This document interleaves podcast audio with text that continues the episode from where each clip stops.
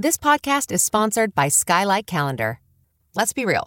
Running a household can be exhausting and chaotic. And finding the perfect Mother's Day gift, it's not exactly a no-brainer. Until now. The Skylight Calendar is the best way to organize the family and give everyone, especially mom, some peace of mind to enjoy the things that matter most. The Skylight Calendar is a smart, touchscreen calendar that keeps track of and manages the chores, dinner planning, groceries, and to-dos for the whole family. The Skylight Calendar automatically syncs each family member's digital calendars and displays them all together on one color-coded touchscreen. It even doubles as a digital picture frame, so you can finally share all those special moments that are just sitting on your phone.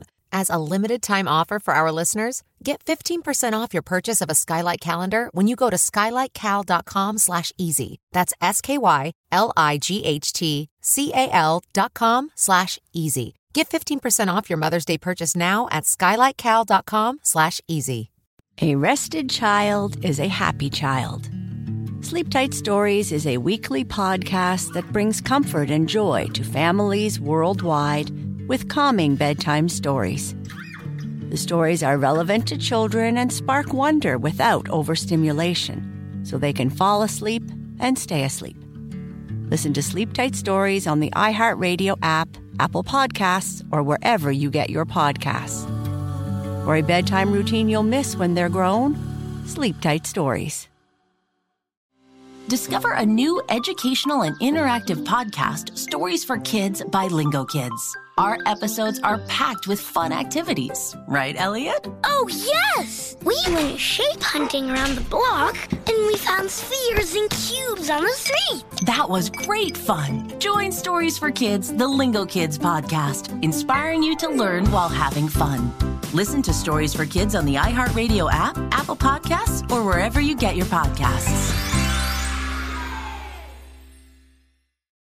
Welcome to Season nine of Next Question with me, Katie Couric.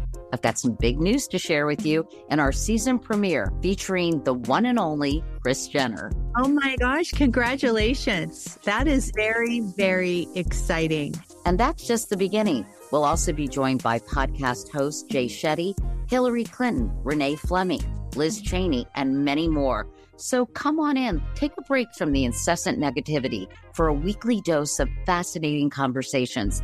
Some of them, I promise, will actually put you in a good mood. Listen to Next Question with me, Katie Couric, on the iHeartRadio app, Apple Podcasts, or wherever you get your podcasts. Ooh, baby love, my baby love, I need you, oh how I need you. What to Expect is a production of iHeartRadio. I'm your host, Heidi Murkoff, and I'm Mom on a Mission, a mission to help you know what to expect every step of the way. Getting ready to welcome your baby bundle, then get ready to start shopping, not only for that crib, that car seat, and all those impossibly tiny and precious outfits, but also shopping for a pediatrician. The right pediatrician can see you and your little one, and later your not-so-little one, through eighteen years or so of checkups, immunizations, runny noses and fevers, tummy bugs, and boo-boos of all varieties. Help you troubleshoot feeding problems, navigate nap strikes, resolve rashes, document your baby's amazing growth and development. So today we are talking about how to find the baby doctor that's right for you and your baby. And joining me today is Doctor Lauren Crosby, a board-certified pediatrician here in Los Angeles, and my personal go-to for all things baby, not to mention, full disclosure, pediatrician to two of my favorite babies, Lennox and Sebastian. Welcome, Doctor Crosby. Hi, Heidi. Thanks for having me. First of all, we have talked a lot on What to Expect about pregnancy and parenting during a pandemic. And there's a lot to talk about. But how has the pandemic changed the way that pediatricians practice? That's a good question. So in a couple ways. One is the way our office runs is different. Mm-hmm. You know, you're not going to have like tons of little kids running around the hallways anymore and just the stroller parking lot. So we're trying to have it not crowded. Offices are doing video visits, right? Telemedicine visits, or they call it telehealth, where certain things can be done that way, where you don't even have to leave your home. And we can set up times with people where we can look at certain things that way. Like I've had very successful office visits for things like bee stings or allergic reaction type rashes that they thought were that, or, you know, like eczema or warts, or, you know, discussing medication changes. Next best thing to being there. Right. Okay, let's say you're expecting your first baby and you don't have the slightest clue on how to find the pediatrician that you know you're going to need stat. When is the best time to start looking for a pediatrician? Really, anytime during pregnancy, except for not maybe the last few weeks. And right. even maybe before like thirty-five, thirty-six weeks, like give it at least a month or more, because you don't know how long it's going to take. Or maybe you want to interview a bunch of people and you want to have plenty of time and it has to match your schedules. Sometimes we play a lot of phone tag. So I think early is always good. Definitely. Especially because there's always a, a slim possibility your baby might come early, early and surprise you. Yes. So you want to be all set. How do you start? What are the first things to consider? And I would imagine the first, first, first thing is deciding if you're going to use a pediatrician or a family physician. You know, I think that that decision depends on the family physician's experience. You know, pediatricians are specifically trained and only trained in the health, development, and illnesses in children. And that's very specific. So there are lots of things that we screen for. You know, now I've done this for twenty years. You know, I can eyeball stuff and be like, that's okay, that's not okay. You know, things like that. So some family physicians deal a lot more with older kids or maybe more adults. So it depends on how much of their practice is really real, true general pediatrics. I think that matters. Um, and then to actually find a pediatrician, you do want someone who is board certified. It will say after they, their name, after the M D or the D O, it'll say F A A P. So that's Fellow of the American Academy of Pediatrics, which means they're board certified. Now, some people don't put those initials after their name, but you can always call their office and make sure they're board certified or look them up even online. Often it's the O B, a lot of times, who makes the initial recommendation or will give a list of people, call these offices, talk to these people. Yeah, that's how Emma found you, in fact, was her O B recommended you. And you can also ask friends or coworkers. Definitely. Very helpful, because you may have friends, they know you, they know your style, they know that you're either are worried about certain things or you're not, and they may be able to go, this is a good fit for you. Yeah, and I, I wouldn't necessarily go by online reviews as mm-hmm. much as those. No, because sometimes like even like for our Yelp page, they'll put a one star because the person was mad because our office doesn't take people who don't vaccinate. So he gave us, he went on Yelp and gave us a one star. Gotcha. Yes. So you know what I mean? It's extremes. It's either super happy or like super mad.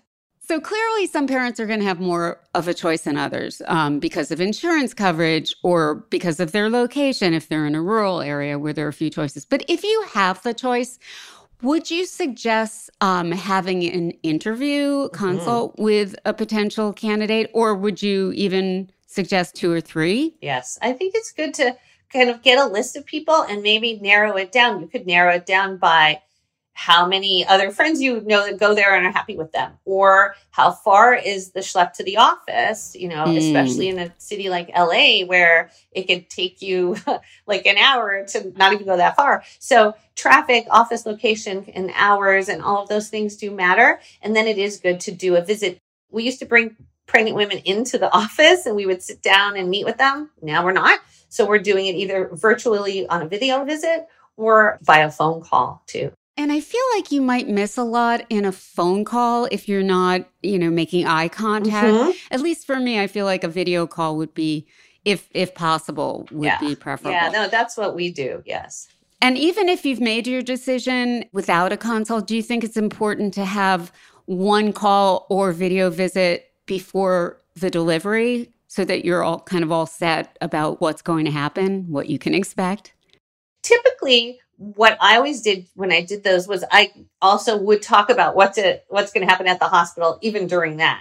Uh, so I usually say, so once the baby's out, they call our office right away, and then we come see the baby and we kind of give them that, but they should call if they still have more questions for sure.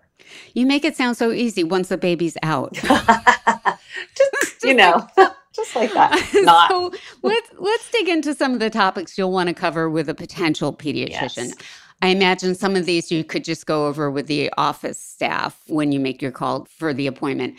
Hospital affiliation, does that matter? I mean, we like to see our newborns right when they come out. Like, we enjoy going in the morning and seeing the new babies, but it doesn't always work out. Sometimes their insurance doesn't cover the hospital that right. we're. So at least if, you know, we'll see them within usually twenty-four, forty-eight hours after going home, then that's also good, because they do have people who will cover. And sometimes the O B who delivers at the hospital has a pediatrician they work with really well and will recommend to see your baby until you come to our office. Do you think there are benefits to going into, there's probably fewer than ever, but solo practice as opposed to group practice, or a practice that combines a nurse practitioner or physician's assistant? Some, it depends on style. Like, I know there's parents, like, we have five doctors right now in our practice. Mm-hmm. Um, and so we have a, a busy practice and a busy office, not crowded anymore though, at least, but we mm-hmm. do really have a good number of patients that we see. So for us, if you want an appointment at a certain time, like for the checkup, make it on your way out, because an office that is on the busier side, their availability may be a little bit tighter um, to get mm-hmm. you in at a time that you want. Whereas a smaller office, maybe with one or two doctors, depending how busy they are, you can find out those kind of things, like how long is the wait time to get an appointment, same day appointments, all of those things. And then, you know, if you have qualified nurse practitioner, you know, typically pediatric nurse practitioners are quite good and tend to know their limitations. Mm-hmm. And they are also supervised by a physician as well. It, it does depend on what's available in your area. I will say one other thing is that in our practice, I have found it's nice to have several doctors there at one time. There's always like two or three of us, because also we'll talk to each other, run things by each other, or I'll say, look, I'm not going to be here tomorrow, but when you come back, I want you to see Doctor So-and-so. So I'm going to bring her in so you can meet her. And that way tomorrow, when you come back for us to look at the, the wound or the cut or listen to the lungs, you'll know who it is and she'll be able to know what's going on. But there's definitely a benefit to seeing generally the same pediatrician for every well baby checkup as possible. Yes. And you do want to know who's covering, you know, if that doctor, especially in a solo practice, is on vacation. Because uh, us, we always have multiple ones of us around. You're not allowed to have you know? vacations. I know, right? Can't be off. It's not like we're going anywhere. No, exactly. Staycation. Um, so the phone calls, when parents have questions, should you ask how those are handled typically? Are there call-in times, or is it a free-for-all and you wait for a call back? Some doctors do have call-in hours where people can just call. Um, a lot of them take a message and they'll return the calls. Like, we return the calls usually between twelve fifteen and one fifteen, and then after five if it's a specific call where they need us. But we do have trained nurses who do phone calls and often are the first ones on the phone triage, because a lot of times they can tell you, you know what, you need to just come in. I'm going to give you an appointment. Or that is totally fine and that is going around. And if that fever is still there by tomorrow, just call in the morning. We'll get you in. They know it. I get messages like yesterday. I got a few. The nurse put them right in my box. She said, this one you need to call, or this one really would prefer to just talk to you. And that's fine. And we just call them back. And protocol for emergencies, and I think it's kind of like a Murphy's Law of sick kids, but it's always like Saturday night at three a.m. Right. Should you ask about that as well? Yes. It's also like who's covering and who handles the after hours calls. So some people have on-call centers that take over and then only reach out to the actual doctor if it's something that the on-call nurse system doesn't handle, mm-hmm. um, whether it's through the medical center they're affiliated with or a company they hire.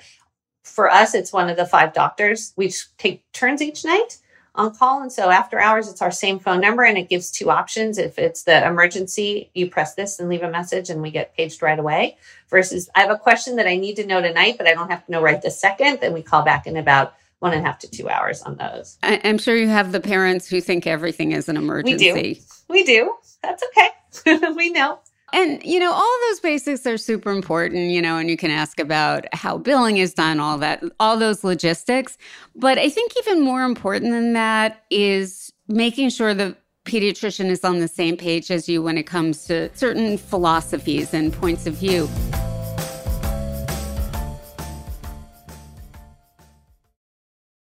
This podcast is sponsored by Skylight Frame. Mother's Day is almost here. What are you getting her? Something that shows you care. Something that makes her feel loved. Something that won't stress you out. Something like the Skylight Frame. The Skylight Frame is the perfect gift. It's a touchscreen photo frame your whole family can upload photos to, from wherever they are in the world. It's a way to share with her all the moments that matter. It sets up in seconds. You can even make sure that it's already loaded with photos when your mom opens her Mother's Day gift. And her Skylight Frame can hold thousands of the treasured photos you share. It's an easy, heartfelt way for mom to stay connected with those who matter most. It really is the perfect gift. Now, as a special Mother's Day offer for our listeners, get fifteen percent off your purchase of a Skylight Frame when you go to skylightframe.com slash easy.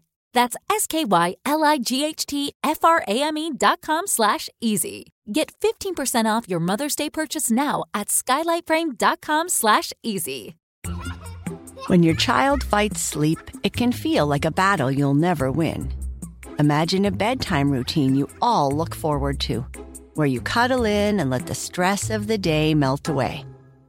Welcome to Sleep Tight Stories, a calming weekly podcast that brings bedtime stories, cuddles, and comfort to families worldwide. The stories are quirky, relatable, and spark wonder without overstimulation, so listeners can fall asleep and stay asleep.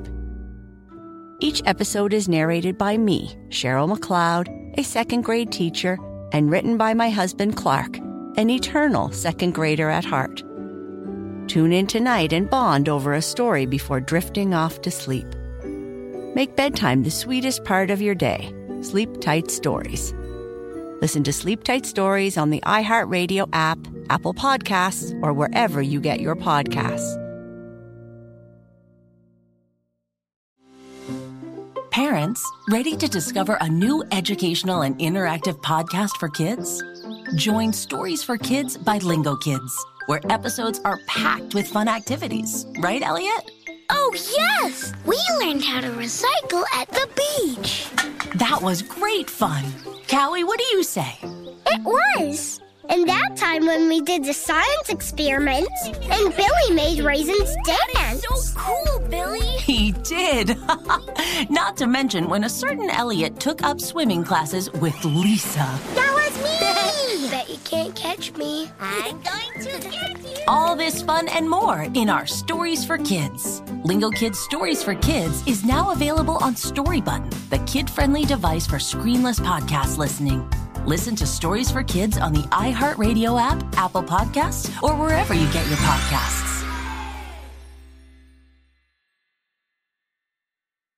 My simple solution to the problem was remove people from the scene and help them feel safer. In response to attacks against Asian Americans, Maddie Park raised over two hundred fifty thousand dollars to donate cab rides to the Asian community. There is so much more work to be done. We really need to come together and tackle this issue as a community. Support the Asian community. Learn how at love has no labels dot com. Brought to you by Love Has No Labels and the Ad Council.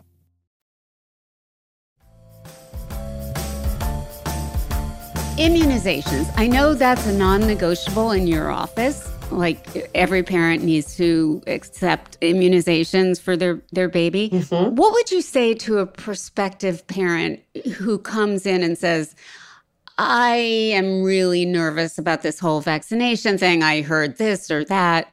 As you know, it's also become like a huge topic. So I do like to give them perspective, because what's happened now is because these parents are not seeing polio every day, and they're not seeing measles, and they're not seeing pneumococcal meningitis and H I V meningitis with children with hearing loss and brain damage. And you're not seeing it because of these fabulous vaccines. They need to realize that these diseases come back when we stop vaccinating. People travel all over the world. There are countries that don't have access to the vaccines, and we are lucky that we have them. So I do go through my years of experience, what I have seen, how all of us have kids. We've all vaccinated our kids with everything. Mm-hmm. They're all totally fine and healthy. And we just really want them to know that it's benefits, benefits, benefits much outweigh the risk. Exactly. And everyone around your baby should, should be, be up to date on, on their vaccinations. vaccinations. Absolutely true.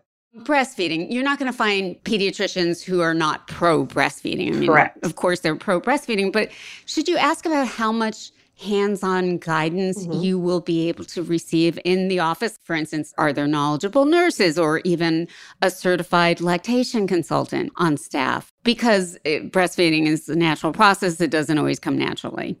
So it depends how much trouble people are having. And I have found that the nurses at the hospital I'm affiliated with have just become better and better and better. And they have great lactation consultants. So we really like to make sure before we actually, they walk out of the hospital, that they really at least have seen someone who's really can get them to latch and that they feel at least like they can latch that baby before they go home. Now, sometimes it goes off the rails once you're home, right? The hospital, exactly. Everything seems to be fine and you get home and you can't latch your baby. And all bets off when the milk comes in, right? Right, right. Yes, exactly. And then you're dealing with all of those things. So um, when they come in a day or two later and we check in and we see how they're going, if they are having a lot of problems, I will make a bunch of suggestions like, let's try this position. Let's do this. Let's try this. Maybe pump a few minutes just to pull the nipple out and then stop and put the baby on. And we give them lots of things they can try. There are some lactation consultants that we work closely with, and I always give them their card. Nowadays, they do a lot of virtual visits, mm-hmm. but uh, there are those cases where they might need like up close, hands on, just to get the baby on, and then they back away and have their mask on and stand back. And that's very short and probably low risk, and they're very careful. On the flip side, say a mom is planning to, for whatever reason, formula feed. Should she mention that just to get sort of a gauge of whether she might be judged for that decision? You definitely should. I mean, hopefully they're not being judged for that. We understand there are certain personal decisions. For some people, that's a very personal decision. Some can't breastfeed because they have medical reasons, or they're on medications, or they've had surgeries on their breast that it's not going to work. And they know that, and it's fine, you know, and we definitely help them through it. And some women just really don't like the idea, or they're going back to work in two weeks. There, so there's a lot of reasons. So no judge.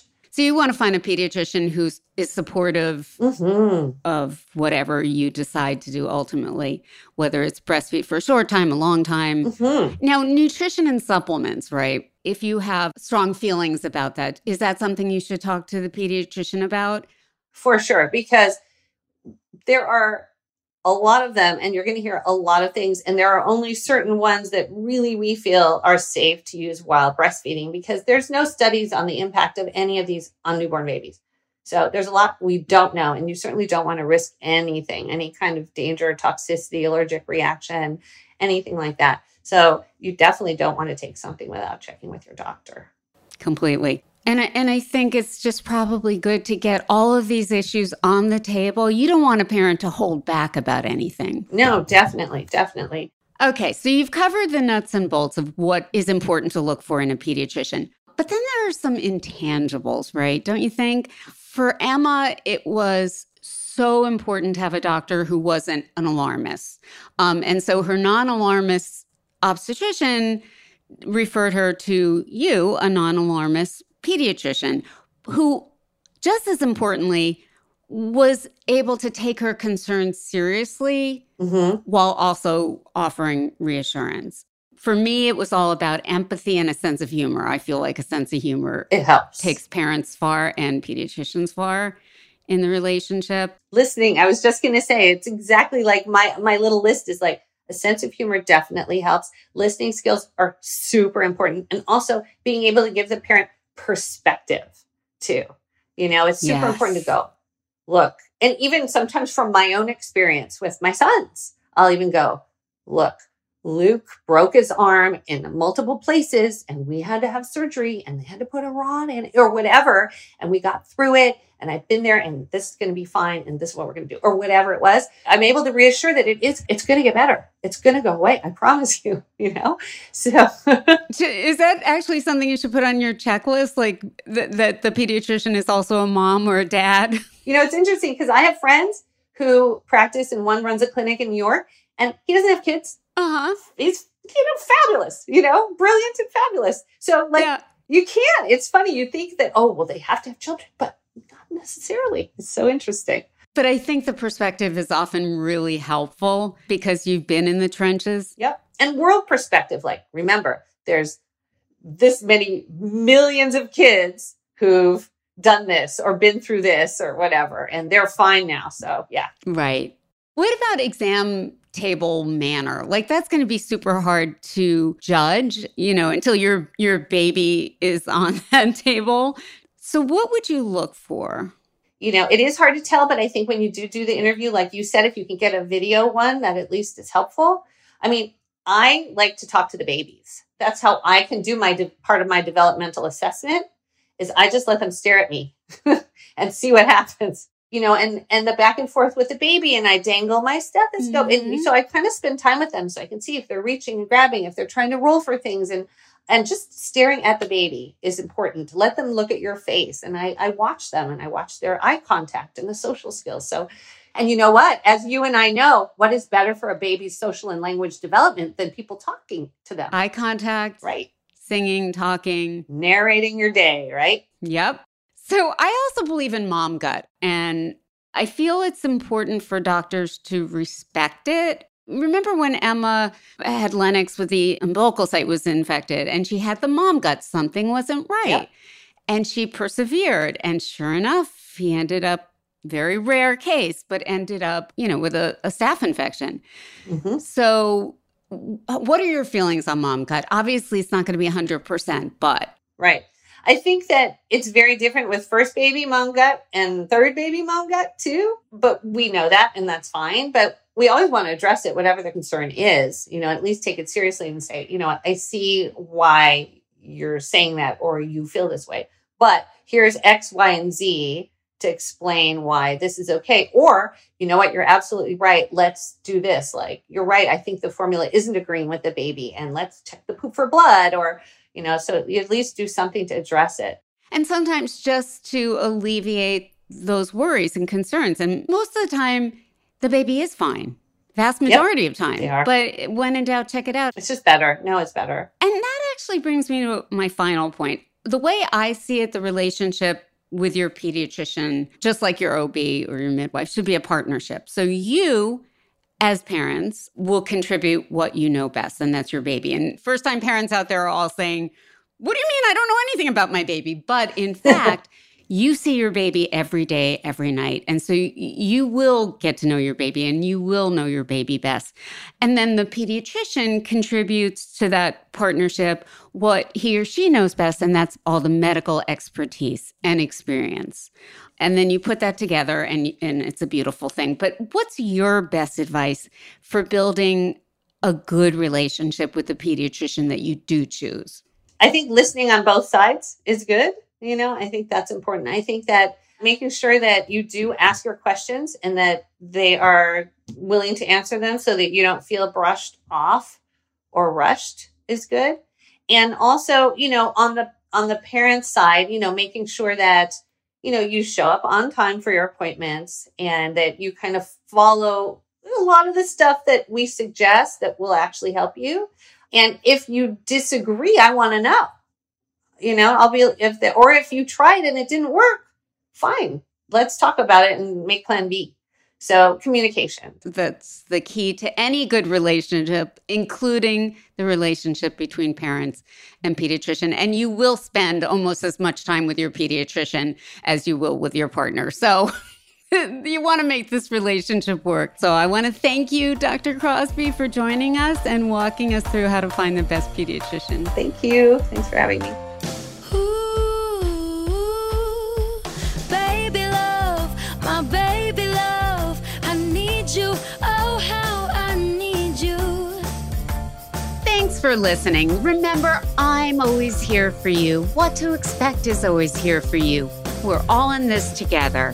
For more on what you heard on today's episode, visit whattoexpect.com slash podcast. You can also check out What to Expect When You're Expecting, What to Expect the First Year, and the What to Expect app. And we want to hear from you. Connect with us on our community message board or on our social media. You can find me at Heidi Murkoff and Emma at Emma Bing W T E. And of course, at What to Expect. Baby Love is performed by Riley Biederer. What to Expect is a production of iHeartRadio. For more shows from iHeartRadio, check out the iHeartRadio app, Apple Podcasts, or wherever you listen to your favorite shows. In my arms, why don't you stay? Need need you, need you, baby love, ooh, ooh, baby love.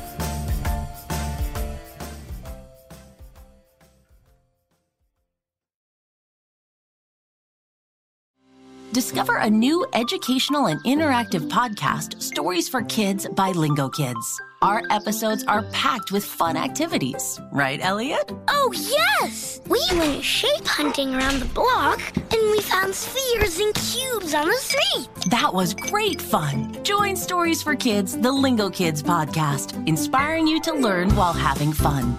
Listen to Stories for Kids on the iHeartRadio app, Apple Podcasts, or wherever you get your podcasts.